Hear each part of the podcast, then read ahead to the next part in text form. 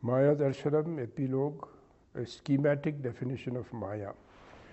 The magic of words can be alluring, so let us attempt to give precision to the variety of terms found in the present chapter. The word Maya has already been used in chapter 1, verse 2, chapter 2, verses 3 and 7, and chapter 3, verse 8. In each chapter, it has a slightly different connotation or denotation. Even within the limits of this chapter, the content of the term is held between two limiting factors, which refer to wonder and fecundity. Also, it is important always to keep in mind Shankara's definition of Maya. So Maya, that is Shankara's definition in Vivekachudamani, verse 108. Avidya, nescience, or Maya, called also the undifferentiated, is the power of the Lord. She is without beginning, is made up of the three gunas, and is superior to the effects as their cause. She is to be inferred by one of clear intellect only from the effects she produces it is she who brings forth this whole universe. We can now see how Narayana Guru is able to improve the situation by giving a clear definition of Maya in the present chapter. This helps to clear up the confusing meanings of some of the terms such as Jiva, vital principle, and Brahman, the absolute, both related to Maya. It will be profitable for us at this point to prove the advantages of the geometrical or schematic way of thinking. In the first and last verses, there is an indication of the element of wonder and the all surpassing and all comprehensive fecund nature of Maya. Maya is meant to have an absolute status of its own, and its overall character of negativity or nothingness is the only point on which it differs from the fully perfected and purified notion of the Absolute. The Absolute can be thought of as that which is absolute among all that is relative, or the relative, capital R, of all relatives. When cancelled out against its own counterpart, we then have the Absolute of all absolutes, unnameable, formless, and fully in itself, for itself and by itself with no duality or rivalry. We will come to this complete unrivaled position at the end of the next chapter. In this chapter, however, a slight epistemological and methodological asymmetry is permissible and expected to be taken as normal. In verse 1, there are two ambivalent pairs called Vidya Avidya, science nescience, and Para Apara, transcendence immanence as well as three other items Prakriti, nature, Pradhana, prime potent power, and Tamas, darkness. All these three have their ambivalence absorbed within themselves. They occupy a more central position in the scheme and are each placed at some point on the vertical parameter. At this stage, we shall try again to make clearer the implications of the schematic language we are using. First of all, there is a horizontal line of demarcation between the world of percepts and the world of concepts. If one writes the word red with a red pencil, or alternatively proves the redness by making red lines or scribbles, in the simple manner, the conceptual, invisible, and perceptual, visible aspects are brought in clear distinction. This distinction has been the subject of metaphysical speculation from most ancient times. In Plato's Republic, Book 6, he resorts to the division of a vertical line into two parts with further subdivisions. The first broad division refers to the same distinction called the visible and the invisible, also called elsewhere the intelligible. The further subdivisions depend upon the clarity of the ideas they represent. For our purposes, we distinguish the two divisions more simply as the world of percepts or perceptibles and the world of concepts or conceivables. On the basis of this distinction, the total knowledge situation, when thought of as a globe or circle, has a horizontal line passing through its center, serving as a schematic reference. Above it consists the conceptual elements of knowledge, while below are the corresponding perceptual elements. Vedanta also recognizes this division by a nama rupa, named form distinction. Such a way of thinking is not foreign to Indian wisdom, and we find a masterful passage in the Bhagavad Gita, chapter 13, verse 34, where this kind of schematism is fully evident. Those who, by the eye of wisdom, perceive the difference between the field and the knower of the field, its bearing on elements, nature, emancipation, they go to the Supreme. It is to the principle of the Cartesian coordinates that this new way of thinking in terms of analytical and geometrical forms has been a great improvement. It is not hard to recognize how Vyasa in the Bhagavad Gita as well as Shankara and Narayana Guru, had the same type of structuralism in their minds, in spite of the fact that none of them tried to give, as we are doing in this present work, an elaborate proto-linguistic form to the possibilities of such a language. Let us now take the first pair of ambivalent factors in verse 1 called Vidya Vidya. This pair is meant to have a superior epistemological status higher up on the vertical axis than the para-para pair. The alternating circulatory process involved in the domain of science and nescience takes place around a center placed at a higher level on the vertical axis. The figure of 8 representing the alternatives as a living process taking place in a pure and more verticalized sense when the two antinomies or ambivalent factors are involved. The second pair, which is para para, has a horizontalizing tendency, a little more accentuated than the former pair. Here, the transcendent immanent more closely approximates to the distinction of the knower of the field, Kshetrajna, and the field, Kshetra, as found in the above quotation from the Gita.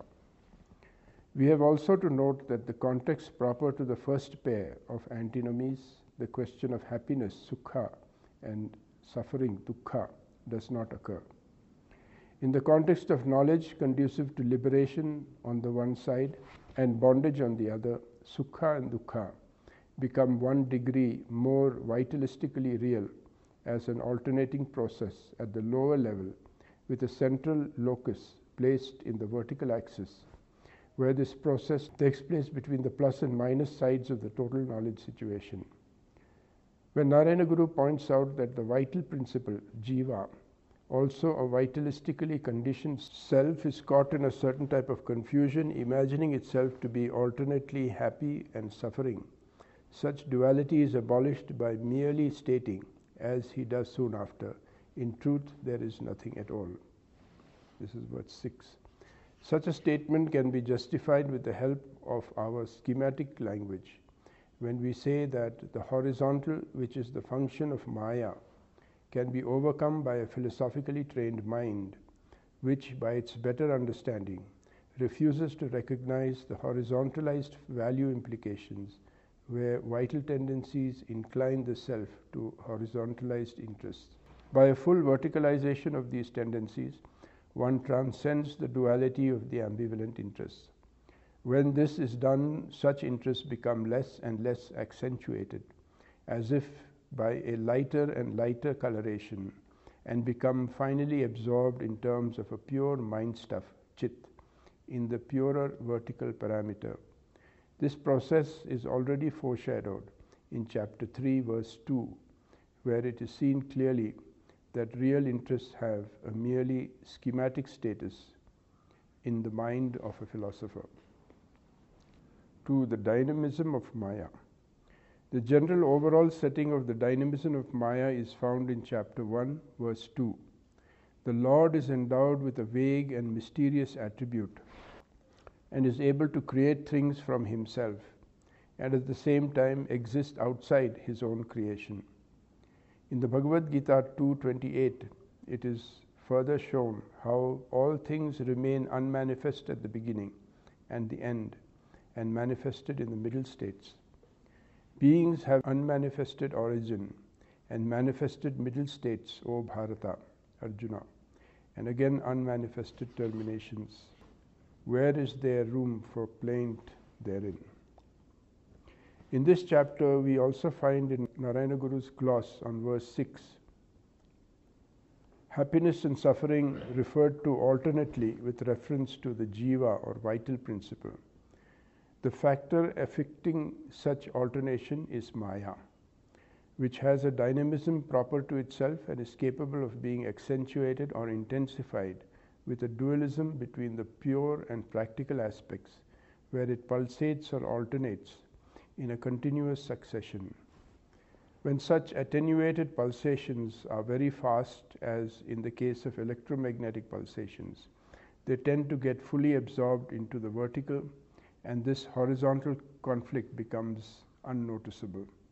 Life, when viewed in a perfectly verticalized context, abolishes events such as birth and death, absorbing both into a one dimensional continuum such an interpretation is justified in the Gita, where it shows the two alternative views one may adopt. In chapter 2, verse 12, everything visible is abolished forever. Further, never was I non existent, nor you, nor these chiefs of men, neither shall we, all of us, ever cease becoming hereafter. That is Gita. While in chapter 2, verse 26, an alternating process is presented. Or again, if you should hold this to be constantly ever born or as constantly ever dying, even then, O mighty armed Arjuna, you have no reason to regret it. Such passages show the alternating pulsations of Maya as an alternating process accentuated along a verticalized or horizontalized reference. States of happiness or suffering can alternate very quickly or become evident within longer amplitudes within the time factor. Maya is therefore recognizable as the basis of such an alternating process where expansion or contraction of tendencies takes place. In chapter 2, verse 7 of the Darshanamala, further light is seen to be shed on the implication of the Maya factor with the term Maya Viduram or as something banishing Maya far away. We can divide into minute atoms using a descending method of dialectics, reaching the microscopic world of nuclear physics, or we can alternately ascend to the macroscopic world of astronomical plenitude. In both cases, Maya is transcended and left behind. Although this double sided dynamism does not seem to be possible, according to Shankara's commentary on the Brahma Sutras, nonetheless it is accepted by Narayana Guru. He gives the analytic as well as the synthetic an equal status. The former belongs to the world of perceptibles and the physical science. The latter belongs to the world of concepts in the domain of metaphysics. In the second part of this work, we shall examine the lopsided view taken by Shankara on this matter. For the present, it will suffice to visualize clearly the double sided dynamism at the basis of its functioning, at the core of the reasoning self, Chidatma. From the pair of antinomian factors held together in the epistemological context where Vidya, science, and Avidya, nescience, belong, we can pass vertically downward to the more ontological color domain of the immanent and transcendent similarly held together. Finally, we pass on to the next important serialized item in the analysis of the components of Maya, where we come to the item called tamas, darkness. We have already pointed out how this darkness is not so thickly laid on as in the previous chapter. We see the error for which the typical example adopted is the analogy of the mother of pearl and the silver appearance instead of the rope snake appearance. This latter analogy explains the fuller perversion of values when nescience treats the non self as the self. And thus, epistemologically, the principle of contradiction is more fully admitted for logical purposes. The milder example of the mother of pearl and silver appearance is used by Narayana Guru where the visual mistake does not contain the same epistemological elements of contrast or contradiction between them. In mistaking the self for the non self, resulting in this perversion of values, the error is more serious. Narayana Guru resembles thus in his epistemology and methodology the attitude of Shankara himself. In the more real and ontological terms of pleasure and pain, he is satisfied with the mother of pearl example favored by Ramanuja. Duality can exist in mild or accentuated, subtle or gross forms. Logical duality, implying contradiction, cannot be explained away, but ontological duality is capable of being transcended by the mind. The difference in this matter between Shankara and Ramanuja is thus capable of being reconciled by a more scientifically revised absolutist methodology and epistemology.